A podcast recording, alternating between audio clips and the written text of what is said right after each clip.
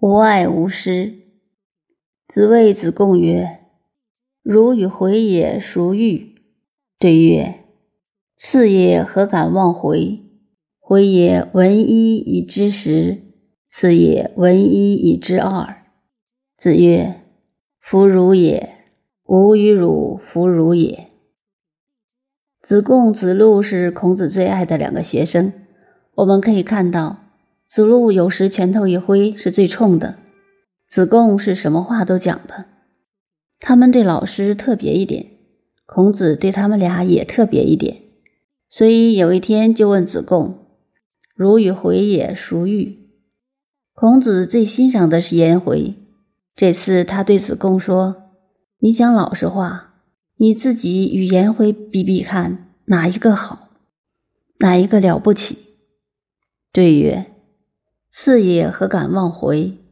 子贡说：“老师谢了，我实在没法跟他比。回也，闻一知十。颜回嘛，老师讲出一分，他懂十分。从子贡的答复可见学问之难。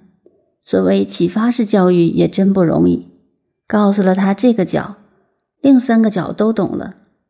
告诉他那边有烟了。”他便知道是起火了，如此才是英才。有的则是反应迟钝的，还反问道：“那边有烟吗？”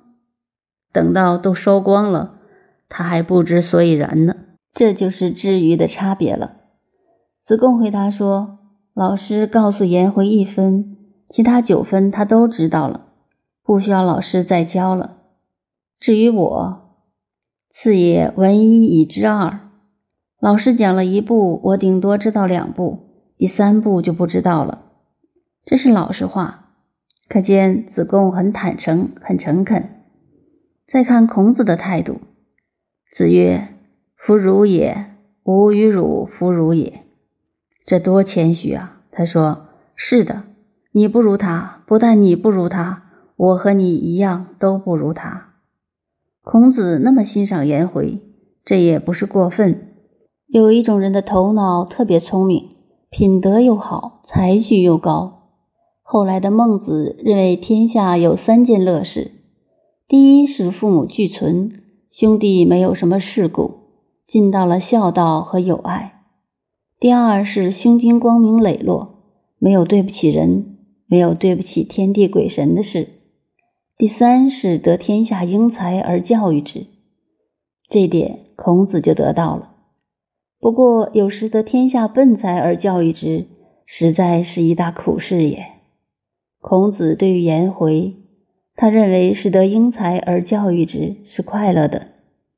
有孔子对子贡说的这段话，可见孔子的教育和他的为人是如此的谦虚，能够把握机会启发人，一点都不呆板。